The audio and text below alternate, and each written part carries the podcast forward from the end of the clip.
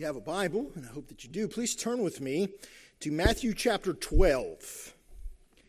Matthew chapter 12 and verse 30. Matthew 12, verse 30. Matthew chapter 12 and verse 30. It's really all we're going to read tonight um, as we look at this idea of there is no such thing as being neutral in a world that is divided between believers and unbelievers. So, Matthew chapter 12 and verse 30. Matthew 12 and verse 30. So, when you are physically able to do, if you're physically able to do so, I'm going to invite you to stand as we honor the ring of God's holy and written word one more time. Please stand with me. Rome, uh, Matthew 12, verse 30. Hear the word of the Lord given to us this evening. He who is not with me is against me, and he who does not gather with me scatters abroad. Father, we thank you for this day that we're able to come together and gather together.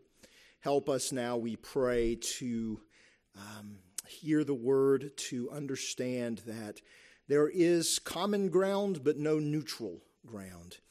Uh, and so help us to think clearly and deeply about this as believers, to think rightly in this world, and to think wisely, to be uh, gentle as doves, but wise as serpents.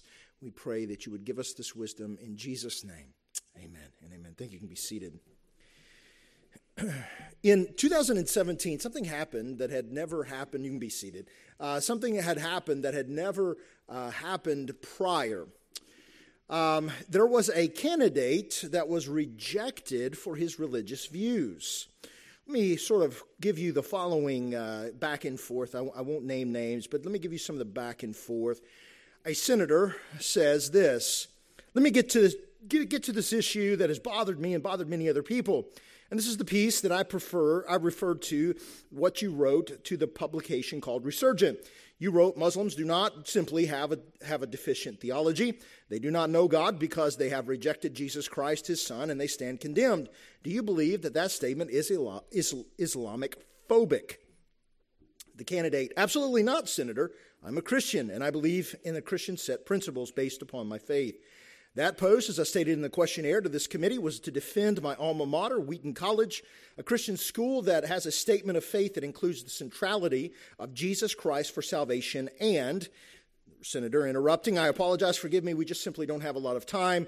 Do you believe people in the Muslim religion stand condemned? And is that your view? Candidate, again, Senator, I'm a Christian, and I wrote that piece in accordance with the statement of faith at Wheaton College. Senator, I understand that. I don't know how many Muslims there are in America, maybe a couple million. Are you suggesting that all of those people stand condemned? What about Jews? Do they stand condemned too? Candidate, Senator, I am a Christian, at which point the senator begins yelling at him and he says i understand you are a christian but this country are but this country are made of people who are not just. Well i understand that christianity is the majority religion but there are many other people of different religions in this country and around the world. And in your judgment do you think that people who are not christians are going to be condemned? Candidate thank you for, for the probing question. As a christian i believe that all individuals are made in the image of god and are worthy of dignity and respect regardless of their religious beliefs. I believe that as a Christian, that's how I should treat all individuals. Senator, you think your statement that you put into this publication believes or uh, stands uh, in direct opposition to that, uh, or that it is respectful of other religions? Candidate, Senator, I wrote a post based on being a Christian and attending a Christian school that is a statement of faith that speaks clearly regarding the centrality of Jesus Christ in salvation. To which the senator then interrupts and concludes I would simply say, Mr. Chairman, that this nominee is not someone who this country is supposed to be about. The problem with this interaction, and this is not a political statement at all, but rather I use it to show that there is a complete silliness of thought that goes something like this We must be neutral in grounds of politics and religion. But everyone, everyone has a political and a religious ideal that we live by.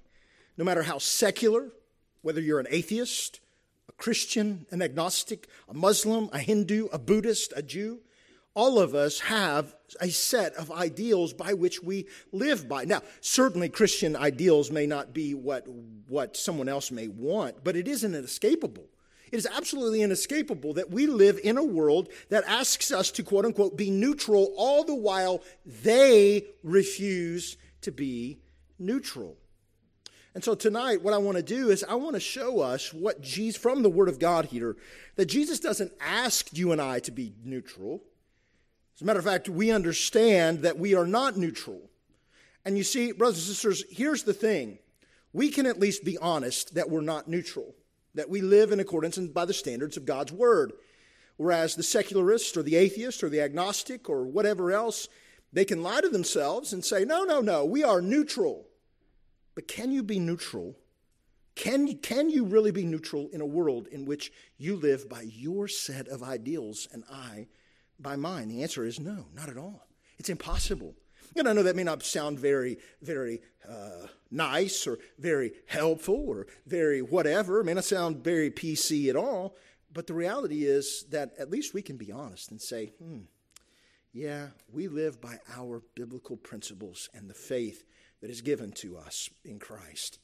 And so tonight, again, let's just focus on, won't do this uh, as I normally would do this uh, in Matthew 12 30. I'm not going to offer you a specific, uh, a robust exposition of this passage of Scripture, but I do want us to see a couple different things here from this text. First, it is a truth that unbelievers often place pressure upon us as believers to be neutral in the way that we approach our lives. In other words, Christian scholarship is frequently pressured to put aside commitments that are distinctly Christian. And as of, with that pressure comes, comes in the form of all kinds of things an appeal to be non committal on the truth of Scripture. So that, the, so that the Christian scientist or the Christian chemist or the Christian whatever is often pressured not to speak on what they believe. Rather, they simply are to follow the guidance of secular thinkers. And oftentimes, those who exert pressure often affirm that the only way to be open minded is to be their brand of open minded, non committal. And so we're urged to retreat from our dogmatism and assume that the unbeliever can have the attitude of nobody yet knows anything, when in reality, they too have their minds made up about what they believe.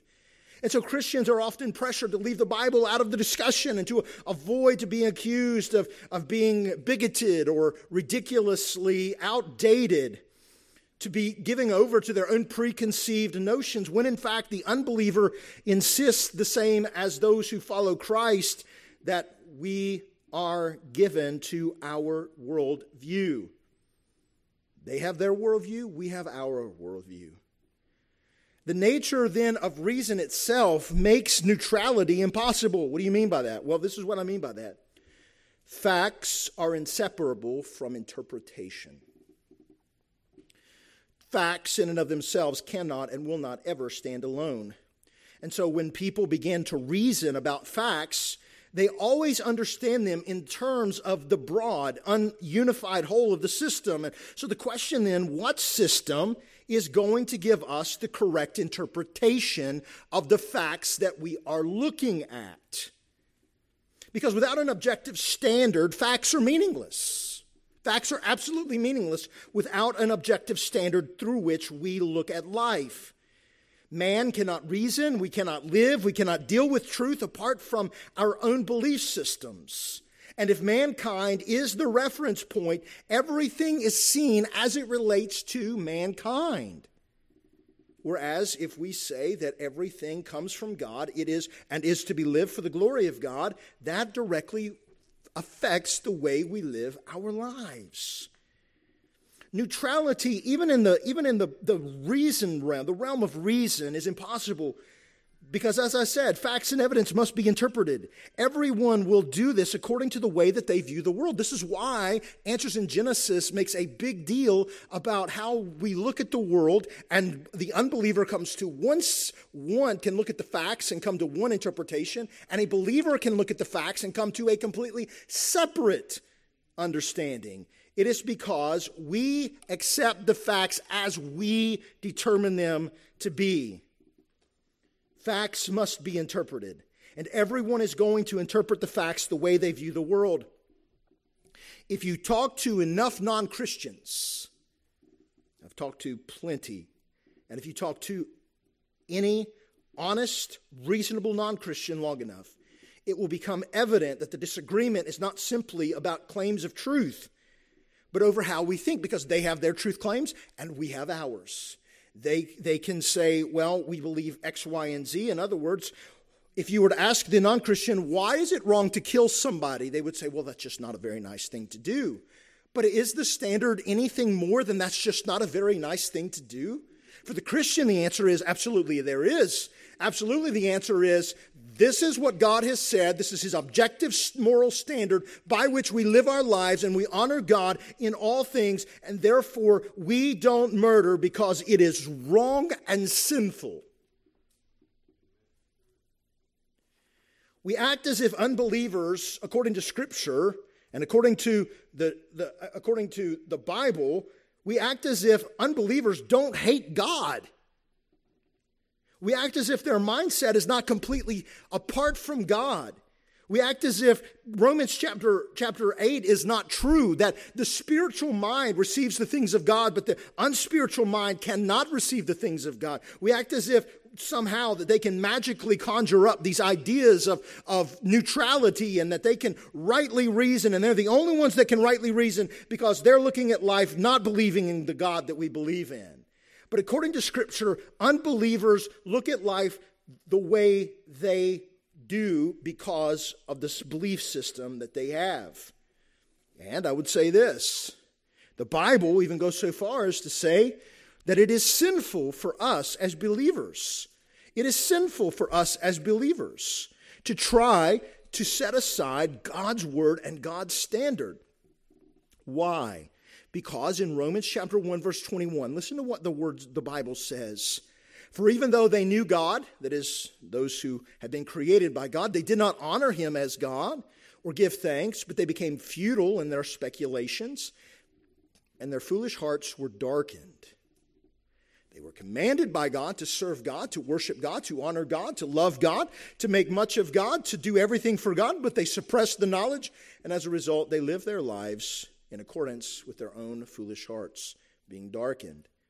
Luke 11 23 says, He who is not with me is against me, and he who does not gather with me scatters, right? This is exactly what we just read here in Matthew chapter 12, verse 30. Jesus does not leave room for us to think that he was a really, really, really great, nice guy.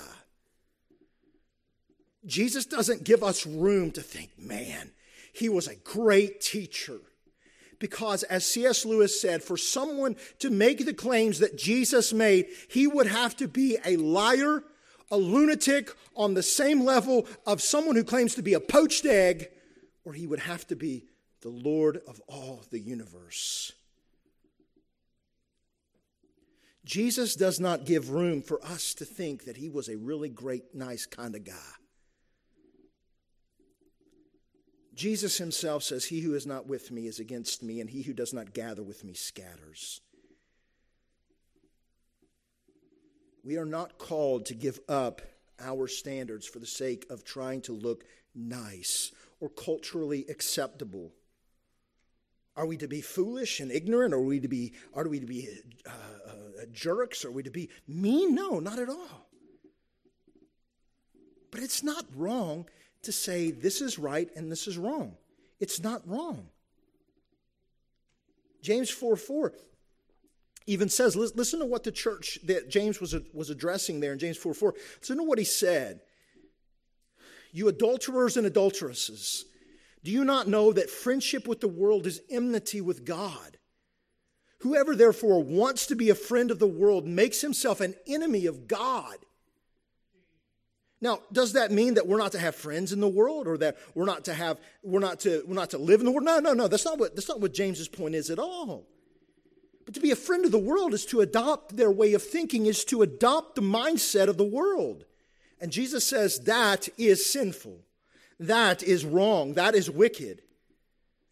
And in order for us to set aside everything we say we believe is to compromise truth could you imagine walking into a doctor's office and the doctor says to you, I'm very sorry, you have cancer. And then I start debating with that doctor, I don't like that diagnosis. You need to give me something else. You need to tell me something different. And the doctor says, You have cancer. To which I say, I don't want to have cancer. And it doesn't matter what we want.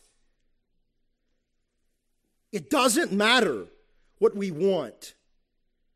The truth of the reality is the truth of the reality, not what I want it to be, but what is.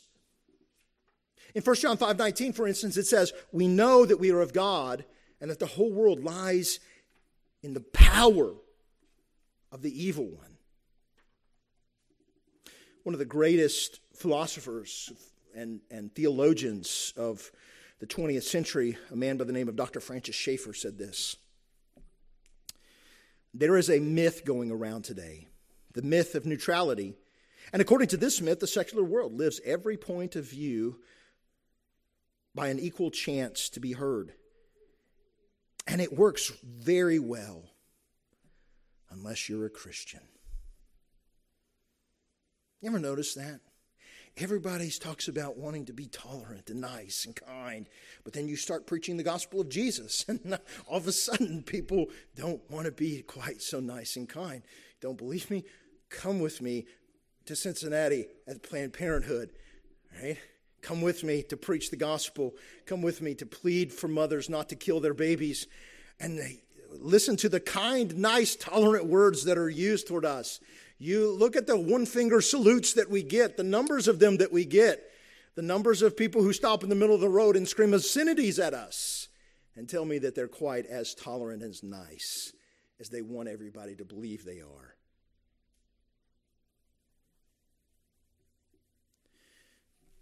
The world is not tolerant of, any, of, of anything but what they want to be tolerant of. There is no third way. And I want to be very blunt here. I want to be very blunt. And you're saying, well, you've already been blunt. I don't know what you're talking about. But there is no third way. You either agree that homosexuality is a sin or you do not. You either agree that transgenderism is against God or it is not. You either agree that pornography is against God or it is not. You either agree that abortion is a sin or it is not. You either agree that adultery is a sin or it is not. You either agree that slavery is a sin or it is not. You either agree that lying is a sin or it is not. You either agree that theft is a sin or it is not. Ultimately, you are either for Christ or you are not. And as I said earlier, there is great common ground, right? But none of it is neutral ground. I mean, the unbeliever and the believer both can look at the same facts.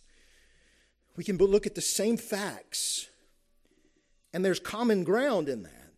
But it's not neutral because we're going to interpret it. Because as a, as a Christian, I can look, I can go out and I can go up on a mountaintop and I can look around and I say, I can say, God, how great you are because of what you've created.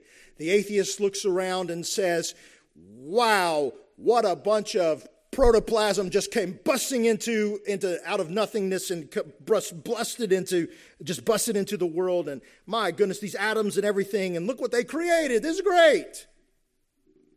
They're going to see things differently. There is no neutral ground. Common ground, but not neutral ground. Why is there common ground? Because after all, Genesis 1:27, God created man in his own image. In the image of God, he created him. Male and female, he created them. Right? Psalm 19:1, there's common ground. The heavens declare the glory of God.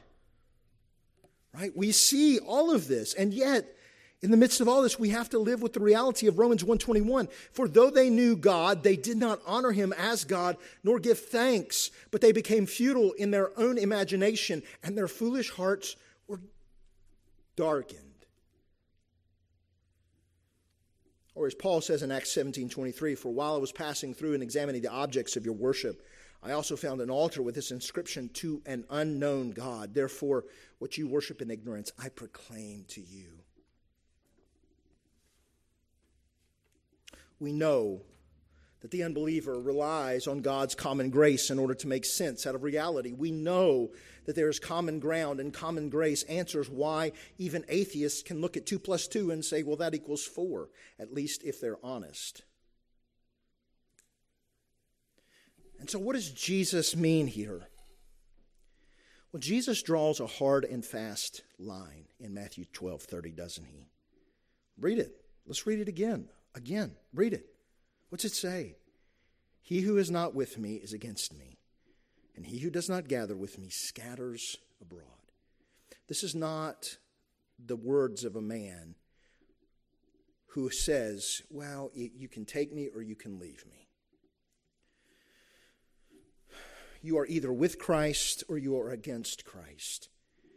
You see, the Pharisees were against Christ, and they were very religious people. They believed to believe they, they claimed to believe all the good things and the nice things and the right things about God, and yet at the end of the day, they were they were themselves of their father, the devil, Jesus tells us, because they refused to bow the knee to Jesus who had proven over and over and the spirit had over and over again witnessed to his to the truth of the reality of him being who he said he, he is and they refused to believe it and that is the position that many find themselves in today they say Jesus was a great guy. Jesus was a good man. Jesus was a good teacher. Jesus was this. Jesus was a good prophet. Jesus was the best prophet. Jesus was this. Jesus was that. But Jesus doesn't give us that option.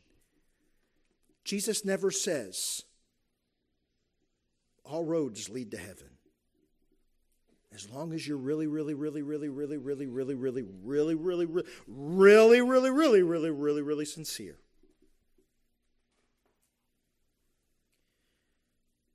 The Pharisees had witnessed the power of God and had firsthand revelation of who Christ was as the Messiah. Christ had given evidence of his kingdom. His authoritative rule was very clear, it was, was, was without doubt. Now, what would they do with this? They turned their backs on Christ and they said, We will not have this man be our king. And many a person today hears the gospel message clearly are called to repent of their sins, to believe in the Lord Jesus Christ, to follow him, and to believe in him alone. And they say, We will not have this man as our king. We will not have this man as our king. We do not want this man. We will not have this man. Not much has changed in 2,000 years. But what have you done with the revelation of Jesus Christ and his gospel? Friend, what have you done? Have you sought neutrality so that you are not numbered with the rank opposition of atheists and agnostics? Or have you continued to seek to be one who lives out that worldview, all the while claiming to be neutral? It's a great Scottish, or it's a great, great Irish uh, folk tale. There's a great Irish folk tale. Um, there was, it's said that, uh, that um, back when the angels, uh, the, the angels, uh, there was war in heaven, and one group of angels rebelled with Satan and, and were, uh, were, uh, uh, were fighting against God, and the, the, the, angels of God were fighting against Satan and his angels, and of course, Satan was cast out. There was one band of angels, uh, the folk tale goes, there was one band of angels that, were, that, that chose neither side. It was completely neutral, completely neutral. And so, neither deserving heaven because they chose, they refused to choose to follow the, the God who had created them, their sovereign Lord, nor quite the execution in hell that the, that the demons deserved. They were cast down into the world and they were made fairies. Now, I know that sounds silly to us, and it's not true. I agree. But it does serve to be an interesting point, doesn't it? Here's the point there are no spiritual Switzerlands. Spiritually speaking, there are no Switzerlands. And truthfully, if you look up the history of Switzerland and their quote unquote neutrality, eh, they weren't quite as neutral as everybody says they were in World War II or World War I for that matter. They allowed all kinds of things to from allies to for allied forces to cross over their borders. So we can call themselves we, they can call themselves neutral because they didn't take a, an official position, but by not taking an official position, they also then allowed for things to happen and thereby took a position whether they wanted to or not. There are no spiritual Switzerlands. He who is not with me, Jesus says, is against me, and he who does not gather with me scatters. Ultimately, all of this is true because in neutrality is not possible, friends. Neutrality is not possible. Jesus is and stands as a dividing line. Now, I know it's big recently. The last probably 10, 15 years, it's been really huge to say, well, BCE and CE, as if somehow we still don't quite get the fact that you're still dividing it between the common era and the non common era. What happened in the middle of all of it? Jesus.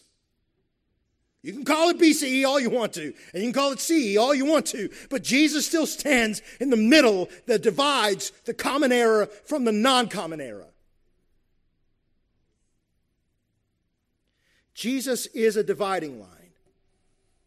Jesus is a dividing line, the dividing line. And he does not allow for fence straddlers. Jesus does not allow for neutrality. There is no fence. There is no neutrality. There is no, there is no neutral zone. There is no comfort zone. There's no middle ground. Jesus says to us, you must respond either affirming that I am who I am and bowing the knee to me and following me in repentance and faith, or you continue on in disobedience saying, I will not have this man rule over me. But notice how Jesus describes these two positions here. With me and against me. You notice that here in 1230? He who is not with me is against me. Friends, there are no spiritual Switzerlands.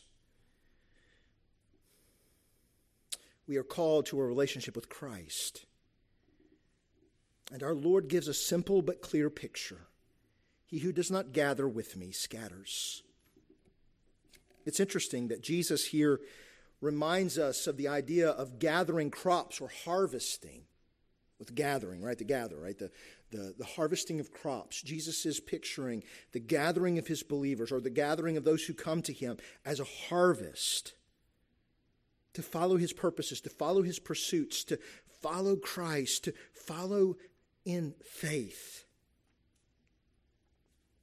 To follow Christ is to embrace his kingdom, his life, and his kingdom purpose. And again, I want to be clear about this. I'm talking about following Christ and living out biblical principles here. I'm talking about following King Jesus. We're talking about following King Jesus and living the gospel out and the saltiness of Christianity out throughout our lives. Called to live consciously as a Christian and to bear the influence of Christ into the sphere of your family and school and work and social life and community and world, calling every sphere of existence to repent and trust in Christ. There is no neutrality if we are not gathering with Christ. We are scattering and if we are not with Jesus, we are against him. We are letting the sheep out of the sheep pen. And when we proclaim all of these third ways, well, you can sort of do this and sort of do that and sort of think like this and sort of.